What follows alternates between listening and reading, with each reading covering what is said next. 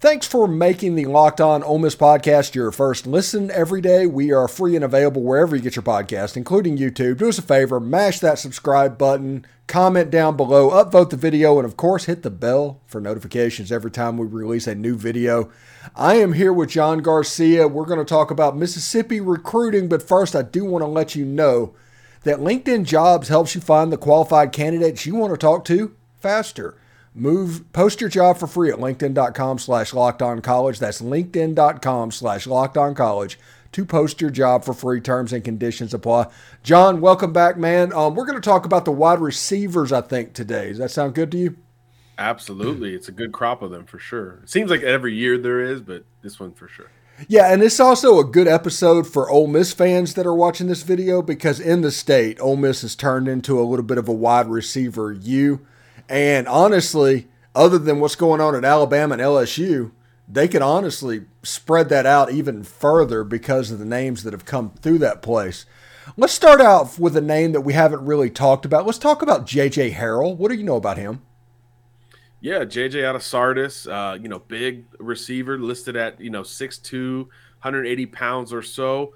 And he's smooth. I would say there's there's still a lot of room for him to improve from a physicality and, and polish standpoint, but the the natural playmaking is is there for him. He's a guy who can certainly take the top off of a defense, but he's just as comfortable working underneath, and that's what you like to see at the high school level. Kind of just dominate whenever the football is is in your vicinity. So just as likely to go deep as he is to to, to catch it short and, and make some moves. Uh, he's very sudden.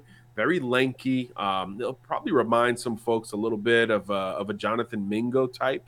Um, not as physical yet. You know, I think that's the next evolution uh, for JJ, and his recruitment's kind of reflective of that. You know, it's still on the up and up. He's beginning to take more and more recruiting visits. Ole Miss, of course, right uh, in the thick of it for him at this point. Uh, he's an ascending talent. I think he's one where it's not so obvious to see, but the more you look into it, the more you're like, okay, he's got enough to work with, and, and a lot of SEC offensive coordinators and wide receiver coaches feel the same, and that's why he's kind of in the thick of his ascent as opposed to maybe some of the more established receivers uh, in the state. But uh, it won't be long before he's right on par with those guys in terms of attention and, and even kind of taking the next step in his recruiting process. But it does seem a little early at this point on that side of the coin, football wise. Uh, a lot to like here. Again, lengthy, wide catch radius, good after the catch and developing before the catch. So that's kind of where you want receivers to be with a year left of high school ball and obviously uh, some college ball after that. Uh, what schools are we looking at coming in for JJ? Yeah, well, of course, you know, the Egg Bowl schools are right in the thick of it. Uh, he visited Alabama in January. That'll be interesting to see. Do they begin to push at some point? Tennessee is kind of, to me, the wild card here. Uh, obviously, from a receiver standpoint, Tennessee is selling – uh, a lot more volume than they they previously have based on what they did in, in 2022, including the Biletnikoff Award uh, winning receiver there and, and Jalin Hyatt. So selling roles in that offense is obviously going to impress uh, a lot of high schoolers. So I, I, think Tennessee is an interesting program to keep an eye on here. But otherwise, you know, naturally, I'm always going to default to to Ole Miss and State for sure. Yeah. Do you do you want to hear my Joe Milton joke? I've got I've got a pretty good Joe Milton joke. Yeah, absolutely. Um, Go for it. So if you need a quarterback to throw the ball 40 yards, Joe Milton is your guy. But if you need a guy a quarterback to throw the ball 20 yards, Joe Milton can throw the ball 40 yards. If you need a quarterback to throw it 60 yards, he can throw the ball 40 yards. But uh, just do that over and over again. It's pretty, yeah. pretty. But hey, he can throw an orange 100 yards or something like that. It's it's it's pretty amazing. But yeah, yeah, they, that, they got some good QBs behind them too, for sure. Yeah, absolutely. And Nico Iamaleava, I think is how you pronounce it. I, I heard it in the Polynesian Bowl and thought I got the pronunciation right, and I'd all forgotten. I think it's Iamaleava, right? Yep, Iamaleava, yes, sir. Okay. All right, so next two are two wide receivers that we've actually talked about before, and honestly, in the next couple of months, they probably could pop. A commitment could happen from one of these two. Number one would be Braylon Burnside, a wide receiver out of Starkville, Mississippi. Last time, almost got a receiver out of Starkville, Mississippi. It worked out pretty well. Um, he, he, he's a good player. He's the consensus top wide receiver in the state, but depending on the recruiting service, he might not be. That's how really how good this class is. Yeah, he's he's a little bit more uh, easier to see for, from an explosive and, and production standpoint uh, c- compared to Harrell. Uh, he, he can certainly work underneath. He, he works better in the margins, but it's really the explosiveness. it, it is the burst uh, that Burnside provides uh, that has him so coveted, and that's been apparent for quite some time. So I do think all of that, uh, not to mention just the the spotlight that's always on Starkville um, another state championship uh, to, to, their name uh, here recently, with him being a big part of it, uh, and he's got a lot of volume, you know, to his game as well. Uh, listed at six foot one eighty five, looks bigger. Kind of looks like Deebo Samuel running around out there. Uh, can do a little bit of everything uh, to the point where I think some schools are starting to talk about defense with him. Can he factor into the return game? I mean, he can do so many things that it, it kind of leaves it as as a bit of an open slate uh, for him. But as you mentioned, um, caught on earlier,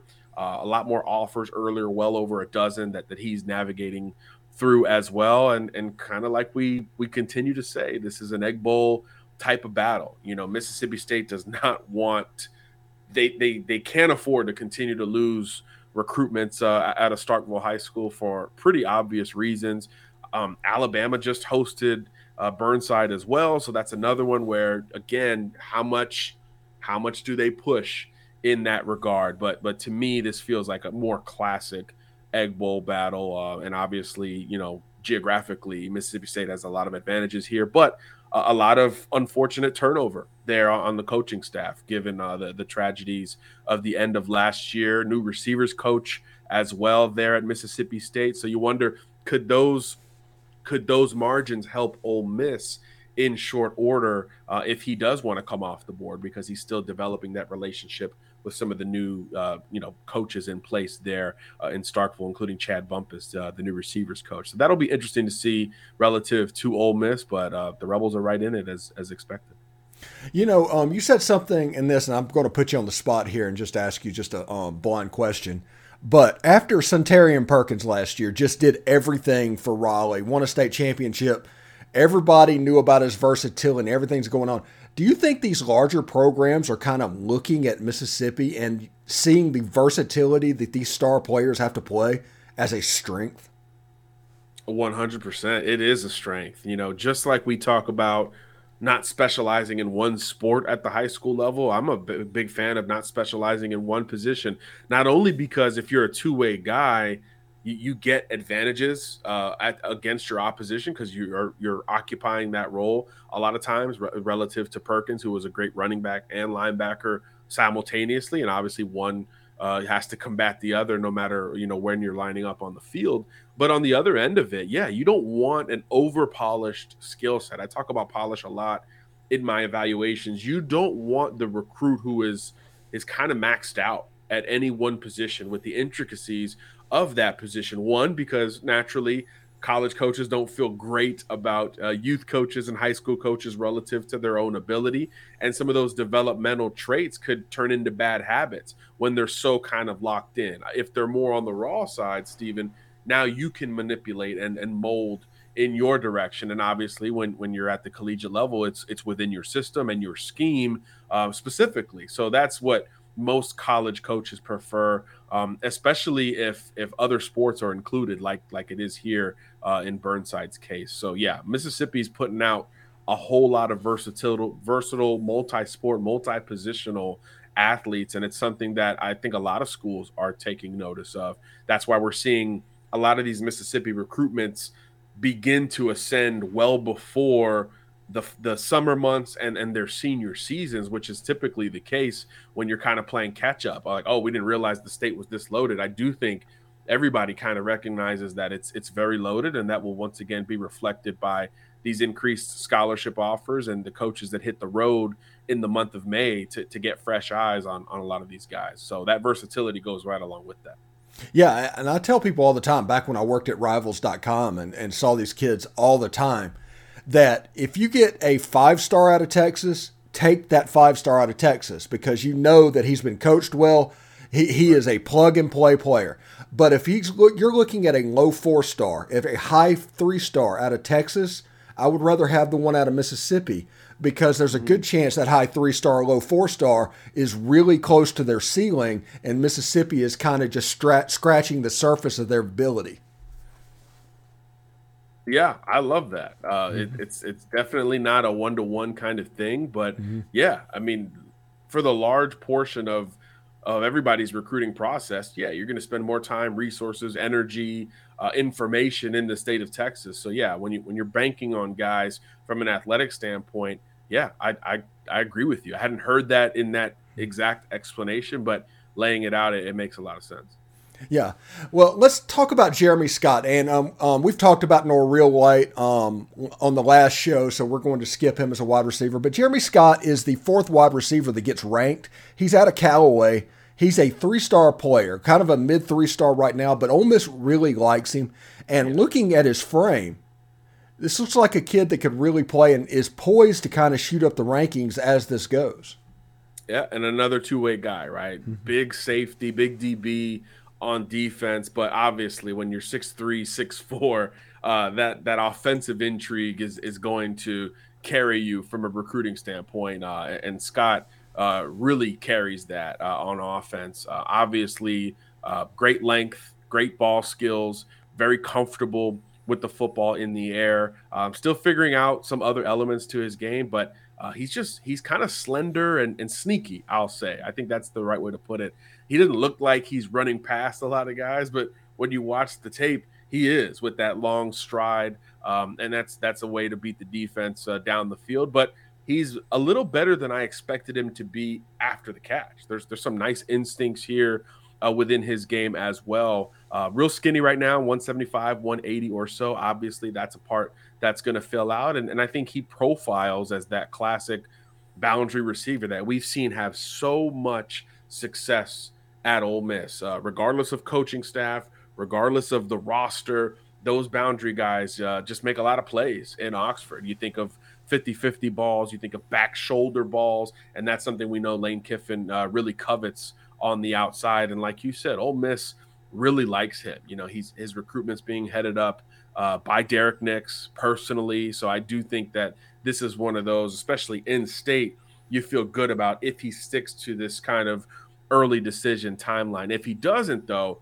I think it could could get interesting uh, for him. He's a Callaway kid, as you mentioned, a very uh, well seen high school. So if if his recruitment lasts through the month of May and that spring evaluation period, I think his his potential to blow up is is as high as as any of the other players we've talked about today. Uh, even though he's kind of the most under the radar one as things currently stand, because you get eyeballs on this kid, you start digging into the tape, uh, and Jeremy Scott becomes a guy that profiles better with time. And I think as schools start to miss on other receivers and reshuffle their board, he's a guy that's easy to sell to. If you're a position coach, selling him to the OC, and or if you're an OC, selling him to the head coach, you say, hey, 6'4, 180, multi sport, two way guy, just scratching the surface on his overall ability. I think Jeremy Scott's a, big time stock up guy.